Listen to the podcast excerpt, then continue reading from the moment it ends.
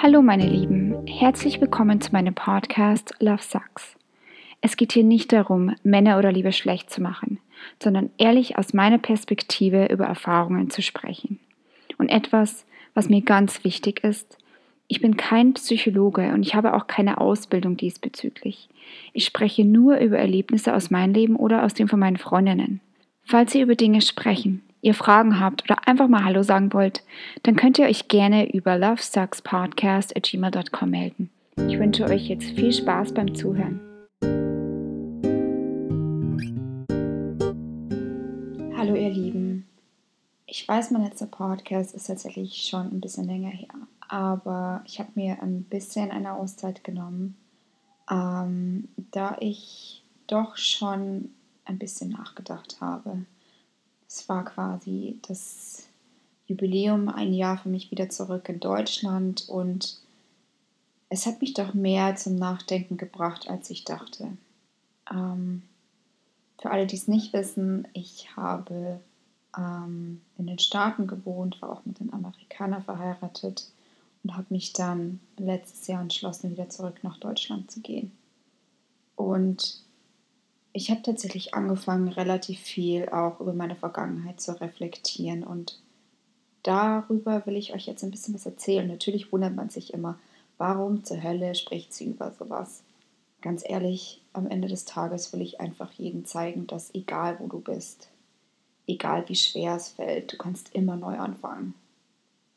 Ähm, aber erstmal ganz, ganz, ganz weit zurück warum ich vielleicht sogar in diese Situation gerutscht bin. Also noch vorab, Mama, wenn du den Podcast irgendwann mal hörst, I love you, ich habe dich lieb. Ich bin auch nicht mehr böse, aber es gehört halt zu meiner Geschichte mit dazu. Ich war, als ich 16 war, mit jemandem zusammen, der sehr toxisch gewesen ist. Ähm, daraufhin ist dann auch, sind so ein, zwei Sachen passiert, die nicht so ganz einfach waren. Und wir sind, also ich muss sagen, ich komme vom Dorf bei uns gab es einfach diese Stadelpartys und ich wollte da dort auch nicht mehr hin, weil er da war. Bedeutet, ich habe ein, zwei Freunde so ein bisschen hängen lassen, also wir sind nicht mehr weggegangen. Ich hatte damals zwei beste Freundinnen, die ähm, tatsächlich gar nicht weggegangen sind und einen guten Freund, mit dem bin ich dort immer hingegangen. Und ähm, damals war es so, dass mich so ein Erlebnis einfach total verändert hat. Ich wollte was anderes sehen, ich wollte mit anderen Menschen abhängen und dadurch habe ich mich auch von meinen Freunden alles zurückgezogen und das hat ihnen natürlich überhaupt gar nicht gepasst. Es kam dann bis zu diesem Zeitpunkt, als sie so sauer auf mich waren, dass sie sich dann wohl auch mit meinem Ex zusammengeschlossen haben und mich fertig machen wollten. Das war die Aussage von ähm, meiner ehemaligen besten Freundin damals. Und ich bin tatsächlich nur ähm, drauf gekommen, weil mir dieser Freund, mit dem ich immer weggegangen bin, geschrieben hatte und meinte, hey, ähm, wir haben uns irgendwie zu viert getroffen, also mein Ex und meine drei besten Freunde eigentlich, ähm, sind dann zu deiner Mama gegangen und haben da mit ihr ein Gespräch geführt. Und sie haben ihr wohl mega viele Geschichten erzählt, die nicht gestimmt haben. Ich weiß bis heute so hundertprozentig nicht, was genau erzählt wurde. Ich weiß einfach, der Teil, der erzählt wurde oder der mir erzählt wurde, nicht wahr. Und ich war darüber tatsächlich ziemlich geschockt, weil gerade die eine beste Freundin, die hatte ihren Papa verloren, mit ihrer Mutter keinen Kontakt und ich war immer für sie da. Also das war so ride or die kind of friend. Ähm, und dann bin ich zu meiner Mama gegangen und habe gefragt, hey, wie schaut's aus? Ist das denn wahr? Und meine Mutter guckt mir ins Gesicht und sagt, nur ich weiß von nichts. Und ich muss sagen, das war so der Zeitpunkt, quasi das Anfang vom Ende. Ich habe in diesem Moment nicht nur meine beste Freundin oder beste Freunde, sondern auch ähm, meine Eltern verloren. Also ich habe mich so zurückgezogen und wollte auch mit niemandem mehr was zu tun haben. Ich habe mir geschworen, niemals mehr in mein Leben irgendjemandem zu trauen. Und deswegen habe ich mir tatsächlich dann auch immer die falschen Männer gesucht, die am lautesten waren und die, weiß ich nicht, mir nicht das Gefühl gegeben haben, hey, die wollen mit mir alt werden, weil ich das gar nicht wollte. Ich wollte Menschen nicht an mich ranlassen, egal wer es ist, ob es Freunde sind, ob es Männer sind. Und ja, wie gesagt, dadurch hatte ich eine ziemlich schlechte Wahl, was Männer angeht. Und ich habe dann 2015 beschlossen, dass einfach Schluss ist. Ich kann so nicht weitermachen. Ähm, habe dann mir Hilfe gesucht, habe das Ganze angefangen aufzuarbeiten und dann ähm, ja angefangen, mein Leben wieder aufzubauen. Und der Grund, warum ich euch das Ganze erzähle, ist tatsächlich, ich war zwei Jahre Single und es war auch schön so und ich habe mich super wohl gefühlt. Aber mein Ex-Mann war der Erste, der nett zu mir war. Und so komisch es sich anhört, ich hatte das Gefühl, dass es vielleicht auch der letzte Mensch ist, der irgendwie ehrlich zu mir sein wird. Und dadurch habe ich ganz viele Red Flags übersehen. Ich habe sehr viel runtergeschluckt. Ich habe Sachen mit mir machen lassen, die ich heute wahrscheinlich nie wieder machen würde. Ähm, ich habe ihn auf jeden Fall geliebt und ich war, wie man sagt, blind vor Liebe. Das Ding ist, in die Staaten zu gehen. Also ich bin im Mai 2019 in die Staaten gezogen. Es ist schon heftig, muss man echt sagen. Also das Leben dort ähm, ist nicht einfach generell die Lebenserhaltungskosten. Also ich habe im Mittleren Westen gewohnt und selbst da zahlst du für ähm, eine Wohnung downtown 2200 Dollar. Also es war eine Einzimmerwohnung, eine Zweizimmerwohnung. Erst ein Studio, dann eine ähm, Zweizimmerwohnung. Und das ist schon heftig gewesen. Ich habe von Ersparten gelebt. Also ich bin meinem Ex nie auf der Tasche gelegen, wollte ich auch nicht, weil mich meine Eltern so erzogen haben, dass man das einfach nicht macht. Aber trotzdem war das doch in irgendeiner Art ja schwer und ich sag mal so, am Ende des Tages haben wir nicht zusammengepasst. Ich muss auch sagen, ich bin mir ganz, ganz, ganz sicher, dass er irgendwann mal den richtigen Menschen findet, weil er ein wahnsinnig lieber Mensch ist. But he was just not my person. Er war einfach nicht meins. Und in den Staaten zu sitzen und dann zu realisieren, es war ein riesengroßer Fehler, jemanden zu heiraten. Du hast dir doch dein ganzes Leben aufgegeben. Du hast alles verkauft, was du hattest. Du hast zwei Großmütter verloren, als du da drüben warst. Ist schon eine Hürde, die nicht so einfach ist, muss man sagen. Und mir war tatsächlich zu einem bestimmten Zeitpunkt klar, dass ich zurück will. Ich habe auch von Anfang an kommuniziert, also mit meinem Ex-Mann kommuniziert, dass ich irgendwann mal nach Deutschland will. Ähm, aber er hatte da einfach nicht die Motivation dahinter und deswegen war für mich auch irgendwann mal klar, okay, es macht keinen Sinn, weil ich werde in den USA nicht alt werden, weil es einfach viel zu kompliziert ist, wenn du nicht unbedingt einen mega Haufen an Geld angespart hast, dass du dann irgendwann mal für die Rente ähm, verwenden kannst. Und dann bin ich zurück nach Deutschland gegangen. Und ja, alleine dieser Gedanke zurückzugehen und sich einzugestehen, dass es nicht funktioniert hat, war doof. Und meine Eltern waren die Besten, was das angeht. Die waren immer für mich da. Die haben mir geholfen. Ähm, mein Papa hat mir beim Umzug geholfen. Also ich bin erst ähm, zu meinen Eltern gezogen. Die wohnen in Bayern. Und dann bin ich wieder in den Norden gezogen, weil das einfach der Ort ist, wo ich mich wohlfühle. Und das war schon, ja, gar nicht so einfach, sagen wir mal so. Auch mit Freunden irgendwie darüber zu reden. Natürlich, ich habe mit manchen Freunden heute noch nicht drüber geredet. Und ich muss auch mittlerweile sagen, ich will auch gar nicht mehr drüber reden, weil diese ganze Sache, also jetzt hört sich blöd an, aber schon so ausgelutscht ist, dass es für mich überhaupt keinen Grund mehr gibt, irgendwie das alles zu analysieren oder so. Ähm, und ja, am Ende des Tages haben mir meine Freunde wahnsinnig viel weitergeholfen. Deswegen, wenn ihr in einer Situation seid, wo ihr sagt, okay, ich bin unglücklich oder ich weiß nicht, wie es weitergehen soll, ich weiß nicht, ob ich mit meinem Partner noch zusammen sein soll, egal ob männlich oder weiblich, es gibt immer einen Weg raus. Denn ihr lebt nur einmal und das habe ich mir immer und immer wieder gesagt. Und zu dem Zeitpunkt war bei mir auch dann ja relativ schnell klar, dass mithilfe von meinen Freunden und meinen Eltern es einfach werden wird. Also ich hatte das Glück, ich hatte noch einen Job in Deutschland, ähm, weil ich aus den Staaten schon für eine Firma gearbeitet hatte und so konnte ich mir ganz einfach eine Wohnung suchen. Das war einfach das Beste, was mir damals dort passiert ist. Und jetzt kommt eine Sache, es ist tatsächlich etwas sehr Intimes, aber ich würde schon gerne darüber reden, weil es wahnsinnig viele Menschen betrifft, die es aber wahrscheinlich überhaupt gar nicht wissen, noch nie von, davon gehört haben. Ähm, einen Tag vor dem Umzug habe ich einen Anruf bekommen. Man muss sagen, ich bin extra ähm, noch zum Frauenarzt gegangen, als ich in dem Süden war bei meinen Eltern. Und diese Frauenärztin hat mir dann gesagt, dass ich ähm, eine Vorstufe von Gebärmutterhalskrebs habe. Und da denkt man, man ist zurück in Deutschland, man baut sich das Leben wieder auf und dann das.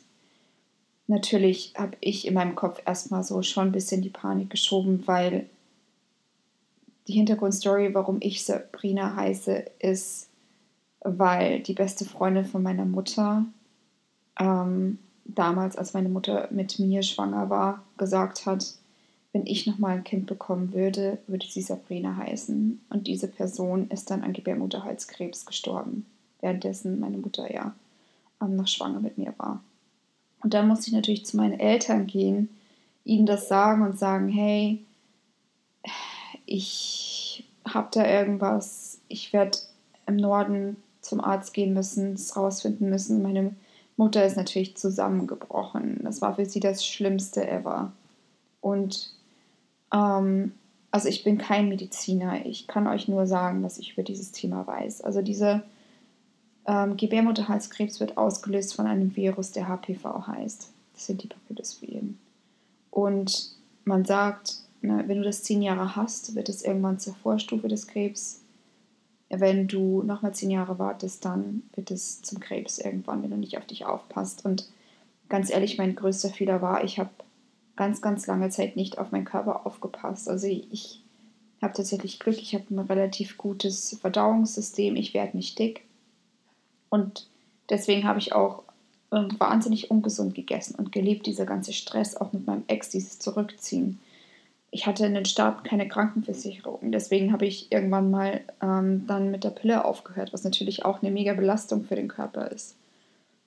Dann habe ich so gut wie nicht geschlafen. Ich habe, wie schon gesagt, für ein deutsches Unternehmen gearbeitet, bin jeden Tag um 3 Uhr aufgestanden und habe dann ja für die gearbeitet. Also es war einfach dieser Mix an Dinge, jahrelanger Stress, schlechte Ernährung, die mir dann am Ende Denkzettel verpasst haben. Und ich muss auch sagen, dass ich seitdem echt viel daraus gelernt habe.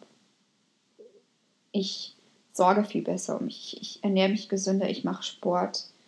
es ist natürlich schade, dass man erst so einen Wake-up-Call braucht, ähm, damit man ja auf den rechten Weg kommt. Aber vielleicht hat es ja so sein sollen. Und ich sage auch immer, es hat so sein sollen, dass ich zurück nach Deutschland gehe. Denn in den Staaten wäre ich mit Sicherheit nicht zum Arzt gegangen.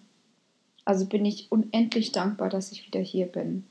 Und wenn ihr jetzt die Frage habt, ja, mir geht es mittlerweile wieder gut, also die Vorstufe kann man relativ leicht operieren. Ich kann auch noch Kinder bekommen, das ist überhaupt gar kein Problem.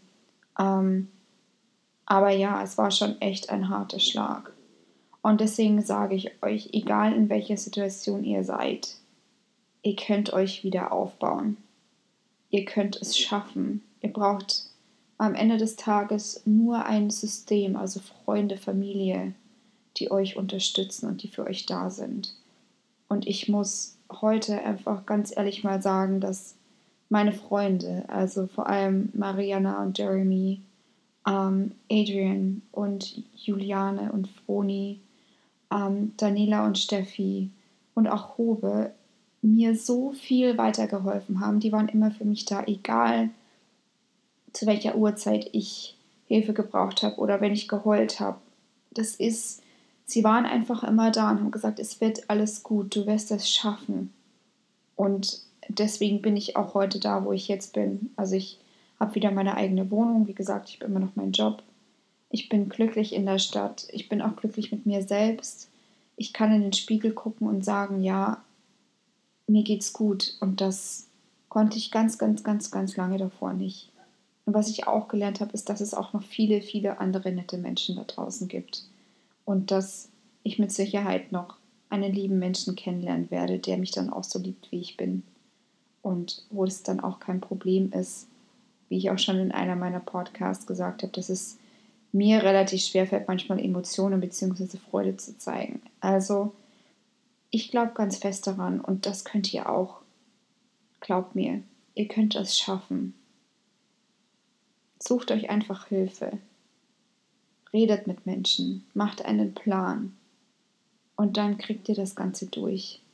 Glaubt an euch, haltet die Ohren steif und ich hoffe, dass dieser Podcast oder diese Episode vielleicht ein oder zwei, drei, vier Menschen hilft, die es brauchen. Denn der Grund, warum ich diesen Podcast eigentlich gegründet habe, ist, weil ich da draußen nichts gefunden habe, die auch mal, ja, oder wo auch mal über sowas gesprochen wird.